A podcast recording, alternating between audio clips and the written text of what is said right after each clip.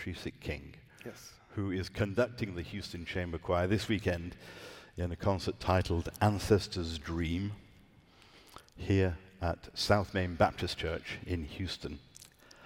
Anthony, welcome. Thank you very much for being here. Yeah, thanks for having me. I want to read a little bit uh, uh, a sense of what the concert is about. Um, when considering music by black composers, our first thought is to turn spirituals, jubilee songs, work songs, and gospel music. Our concert, this concert this weekend, broadens this view by presenting seldom heard works by people such as Nathaniel Dett, Harry Burleigh, Undine Smith Moore, and others who believe that black composers should embrace the spiritual but never be limited by it. You have curated the repertoire for this concert. Yes. And it includes some of the uh, people like Nathaniel, uh, Harry Burleigh, uh, who are you know, from several generations ago, let's say, but also a lot of, of music that has been brought to us by people who are very much still alive. And I guess the question, my first question is, spirituals, they have been sort of the bedrock of African American music for hundreds of years. How do we make these traditional songs new? Uh, It's a great question, actually. It's, it's how do you keep a body of literature alive um, and relevant to today? Um, and there's a couple things that I think they're, they're, they're represented in this program. One is to go ahead and actually sing those old arrangements by Burleigh, because I, I find that people aren't necessarily attached to those. Uh, and those were the first kind of iteration in the early 20th century of the spiritual, right? And essentially, they were writing 19th century part songs. Uh, and, and so that's a, one very specific style or interpretation um, that, that is, um, has been held throughout, throughout history. Uh, but the next layer is to is there is there ways that we can modernize it in the sense make it fresh or new. Um, you know, the next layer may be Moses Hogan, and Moses Hogan is represented on this program as well. Right. Unfortunately, he's no longer with us. Uh, but even people like Stacey Gibbs, who is doing a fantastic job of writing uh, new arrangements of spirituals today. And so um, his work, uh, Rosephanie Powell's work, uh, of just finding kind of a, a new voice uh, is, is, I think, vital to, to keeping the, the spirit alive. Um, my personal approach to the like the arrangements that you'll hear on the program tomorrow uh, is to, in one sense, create a, a piece of music that you might have heard if you'd been around in, say, 1820 um, in, in Georgia on a cotton plantation. Um, so try to capture that spirit as well. So both a sense of old and a sense of new. But if you look at what Nathaniel Dett, um, similar to Burleigh's inspiration with Dvorak, uh, he was using the spiritual as source material to create whole motets. And so there's, there's, there's that range of it as well. The last thing I'll say on, on this particular program in particular that I think is uh, important for the audience to know is that uh, composers write other music outside of that as well. So you have the Marcus Garrett his My Heart Be Brave, for example. That piece of music, it's not a spiritual. It's not inspired by a spiritual, but it is a composer who is of African descent writing phenomenal music. Joel Thompson is another person um, that we're representing with this America Will Be. So it's, to me, it, it's, it's about showing the entirety of of what um, composers of African descent have done, particularly those who are connected to this country. In origin, were the spirituals part songs? Did they sing in harmony? Because it would seem to me that if you are bringing these pieces into the 21st century, one of the ways that you can play around with them, if you like, is, is because you've got sopranos, altos, tenors, and basses. Yeah, correct. You're, you're, you're absolutely right. The texture was different. So prior to the 18, 1860s, the texture would have been heterophonic. In other words, the, the, the, um, the singers would have been singing unison or in octaves. Um, sometimes there's a second part, sometimes there's a third part, but those parts were all related to the, the kind of the unison melodic line. but they were allowed to and encouraged to inflect and create improvisation around that. So you, you end up with a texture that ends up being quite thick. So if you think about a three-part texture, for example, um, or even a two-part texture, but a two-part texture in octaves is all of a sudden four parts. And especially if they're not all like singing exactly the same thing. It can get quite interesting and quite complicated um, very quickly. Um, and, and, but yet it, it, it would be organic um, and fresh.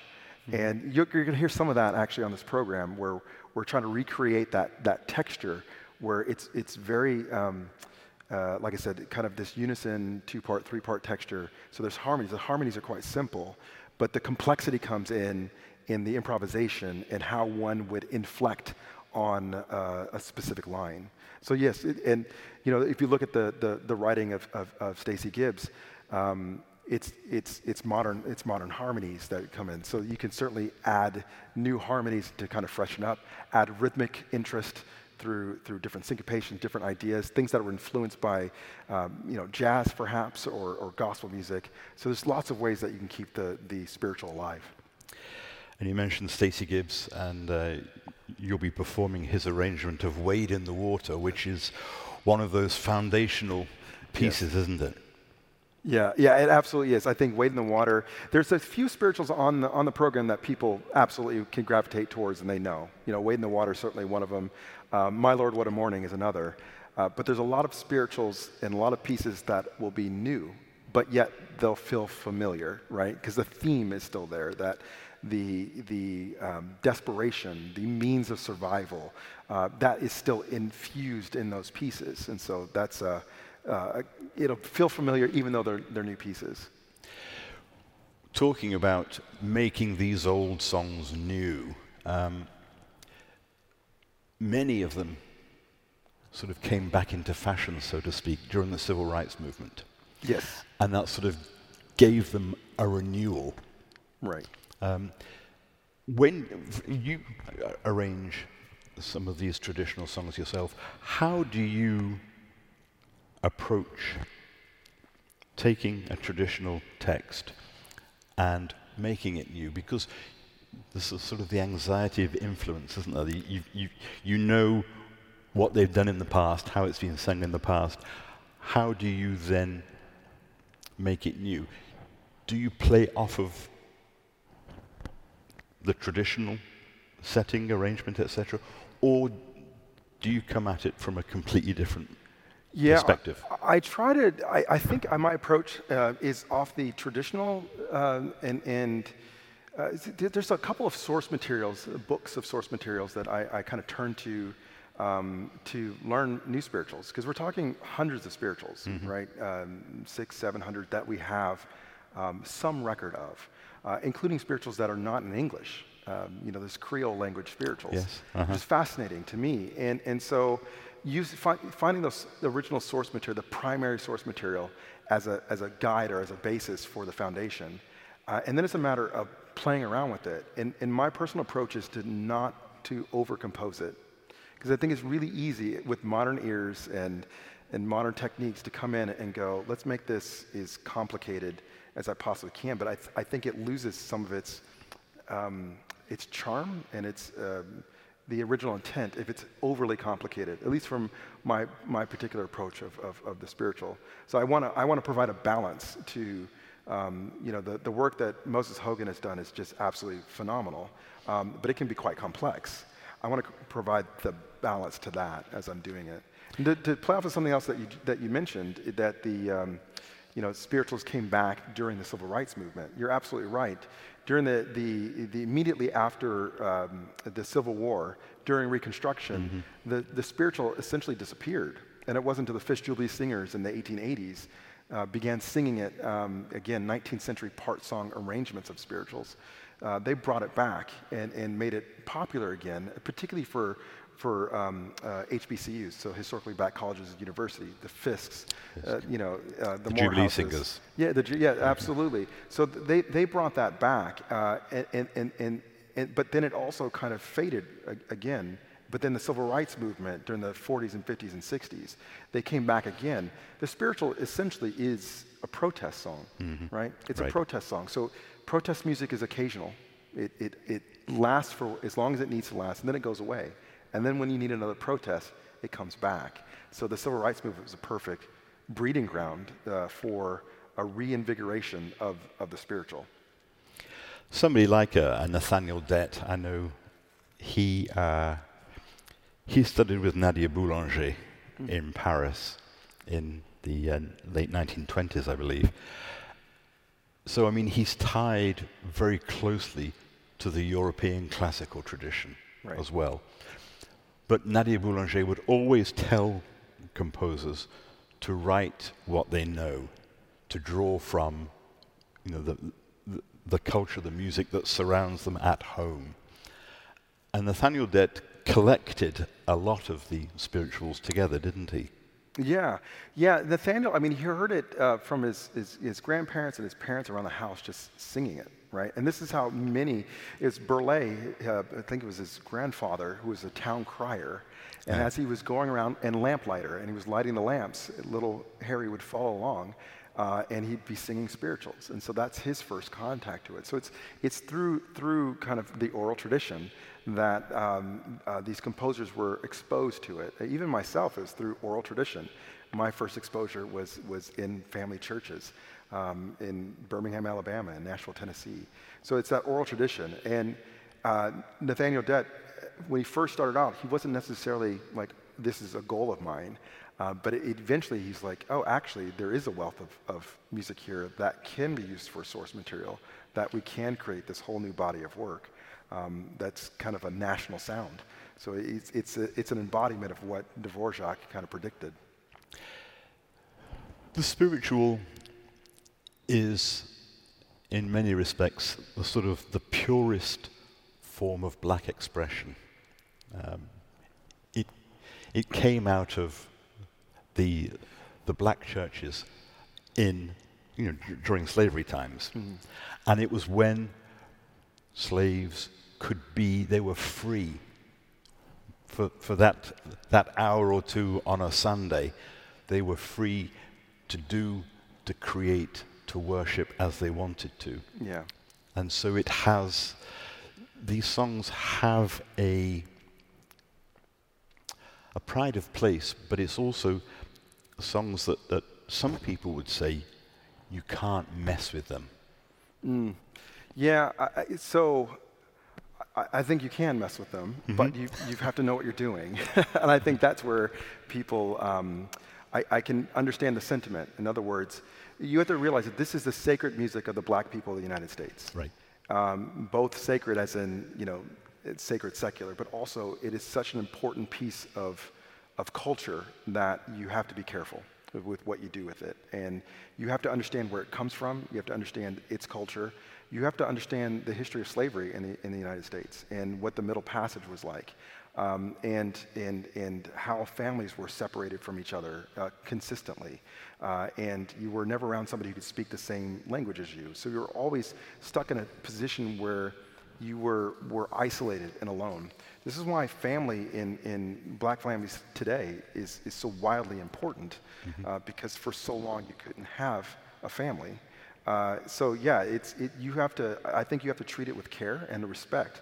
The, the, the, I, I think a lot of conductors uh, in particular may get themselves in trouble when, when they don't spend the time to research and understand culturally and the significance of it, when you would with Bach, for example, right?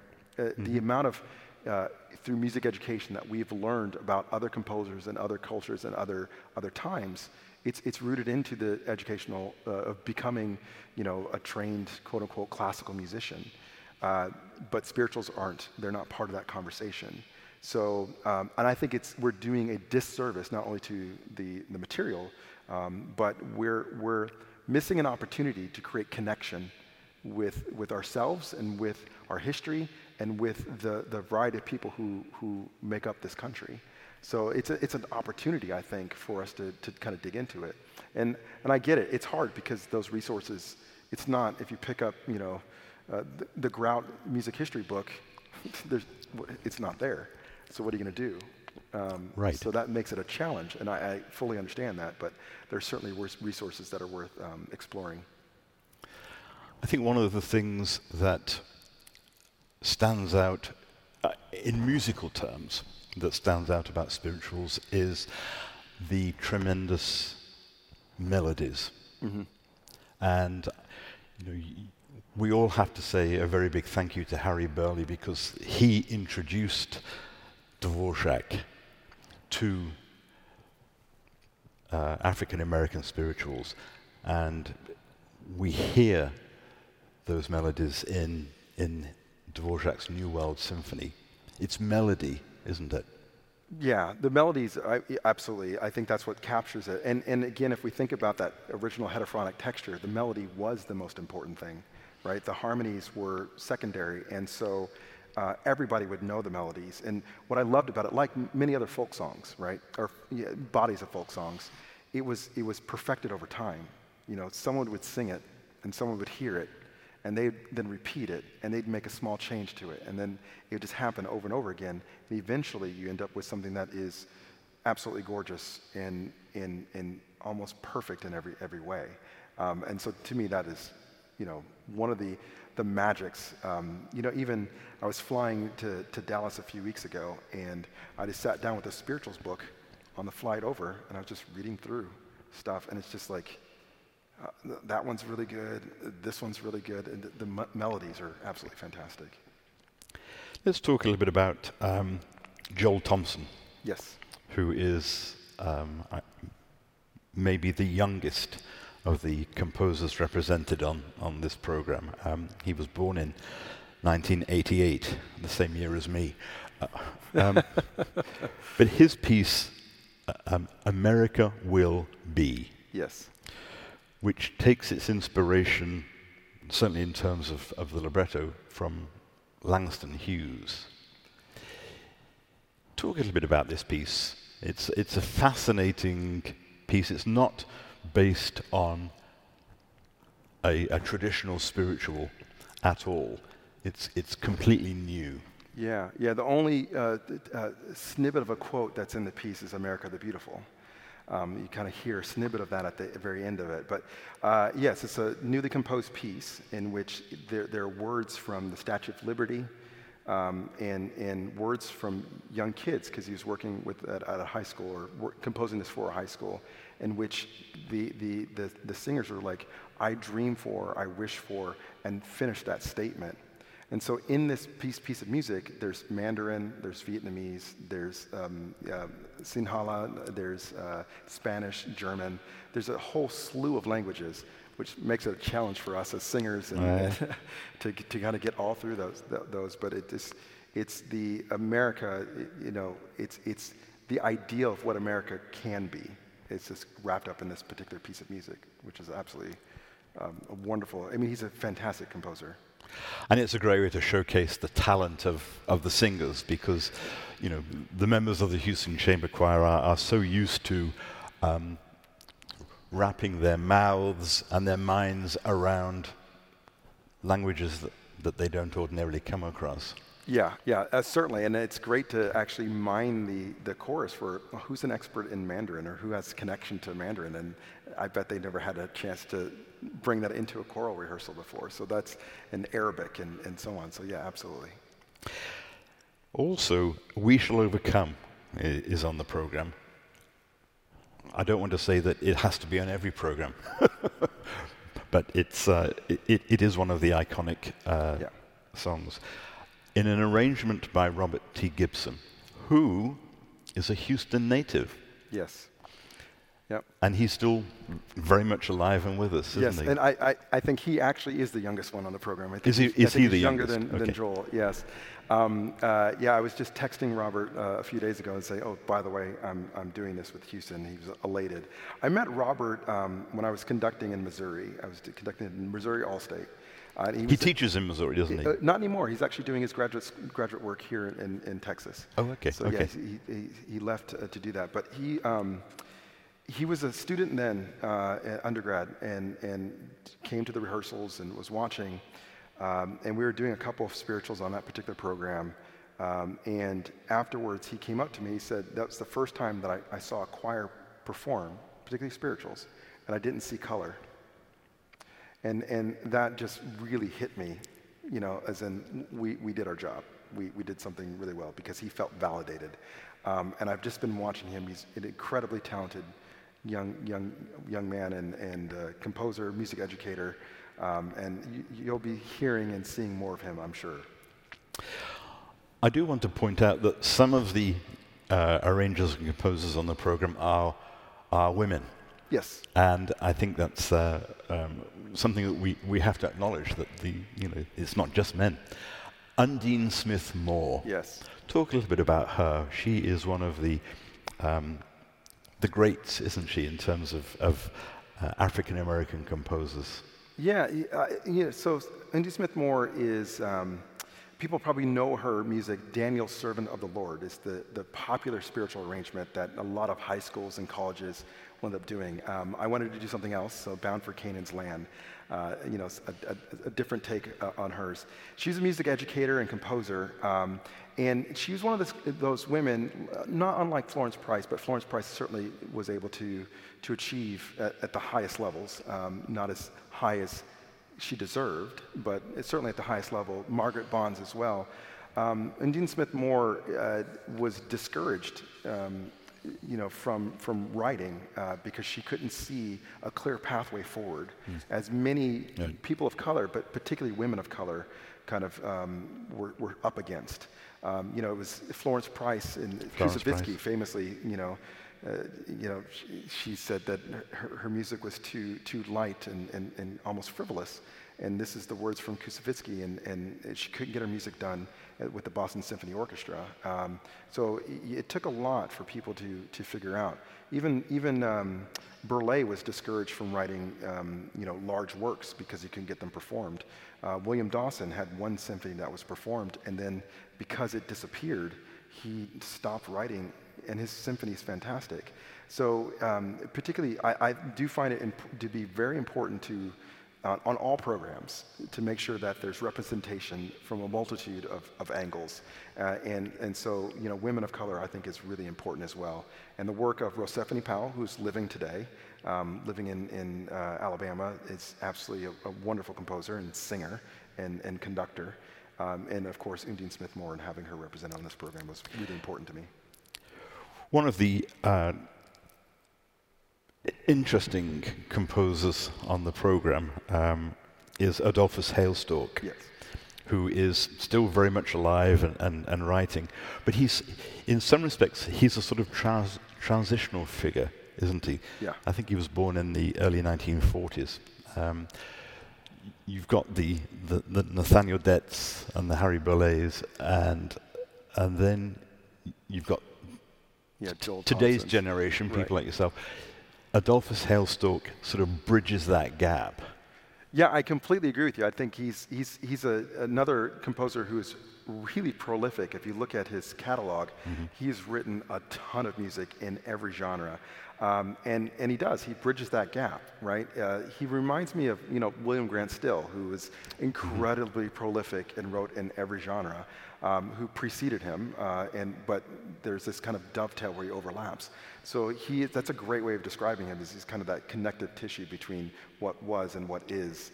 Um, and, and certainly, again, isn't as celebrated as, as I think he should be. And he's another of those composers that studied with Nadia Boulanger yeah. in Paris. Yeah. There is a there is a, a, huge tradition, isn't there, of, of of black composers who have. I mean, Nadia Boulanger was she inspired, she refined so many of the, of the, the great composers of the, of the 20th century, many of whom were black. Yeah, yeah, and it's also the, the you know, for, for many, if you think about even some of the military that went over, they found that things in Europe were, the conditions in Europe were different. So that also is another reason to kind of get out and experience uh, a, different, a different area and, and to see how culturally they could kind of be a little more free um, and allow them to kind of explore themselves in, in music in a, in a, rich and, and uh, rewarding way. One of the pieces that uh, you will be performing with the choir was actually written for you. Yes. Um, My Heart Be Brave. Yes. By. Um, yeah, Marcus Garrett. Yeah. Marcus Garrett. And it takes the first line of a poem by James Weldon Johnson. Yes. Talk a little bit about that. The, the, marrying of text and, uh, and music and melody. Um, as we said, not every piece on the program is a traditional spiritual. When you, when you move away from those traditional texts, where do you get your text from? Where do you get your words from? Yeah, yeah. So I, I asked Marcus, because um, it was for a program I was doing a few years ago, to write something for me, and I said explicitly that I did not want it to be based on a spiritual. Um, and Marcus has done a lot of research in, in idiomatic and non idiomatic black music, uh, so he understands it better than almost anybody in this country. Uh, and, and, and so um, th- I wanted it to still be connected to the kind of the black experience but yet not. So we turn to poetry. We turn to the great poets of, of, of uh, particularly the Harlem Renaissance and, and, and, so on. So we just kind of kept searching for the right piece. And, and when he sent it to me, I was like, yeah, these are the, this is the right text. This kind of fits. Um, and and uh, you know, from there, I guess the, the rest is history. But it's, it's a wonderfully, it's, it's, a, it's a luscious piece. It's, it's gorgeous. It is um, heartfelt, um, and there's something still that is raw in it, but yet refined. So you, you get a little bit of, of both, I, I think, um, in that particular piece. Do you have a? This is a horrible question. I apologize. It's okay. Do you have a favorite? On, uh, you've curated yeah. this uh, this repertoire for the concert, um, and so I've, I have to think that these are some of your favorites, or some of your favorites may be among them. Right. Are there particular ones that have a special place in your heart? yeah, I, I think um, "My Lord, What a Morning." The, the Burleigh arrangement of that is, is just, it's just great. And when we think about, you know, "My Lord, What a Morning," you know, when the stars begin to fall, and it's it's Revelations eight ten, and it is it's the end of days, right? Mm. And so if you think about the text from the perspective of an enslaved person, the, why, why on earth would you be wishing for the world to end? And it's because that's when you can be free. Right. Death equals freedom. So therefore, if the world ends, then I can actually have salvation. Um, the, and the way that Burleigh sets it is this incredibly gorgeous, you know, harmony, right? sets the melody, gorgeous harmony.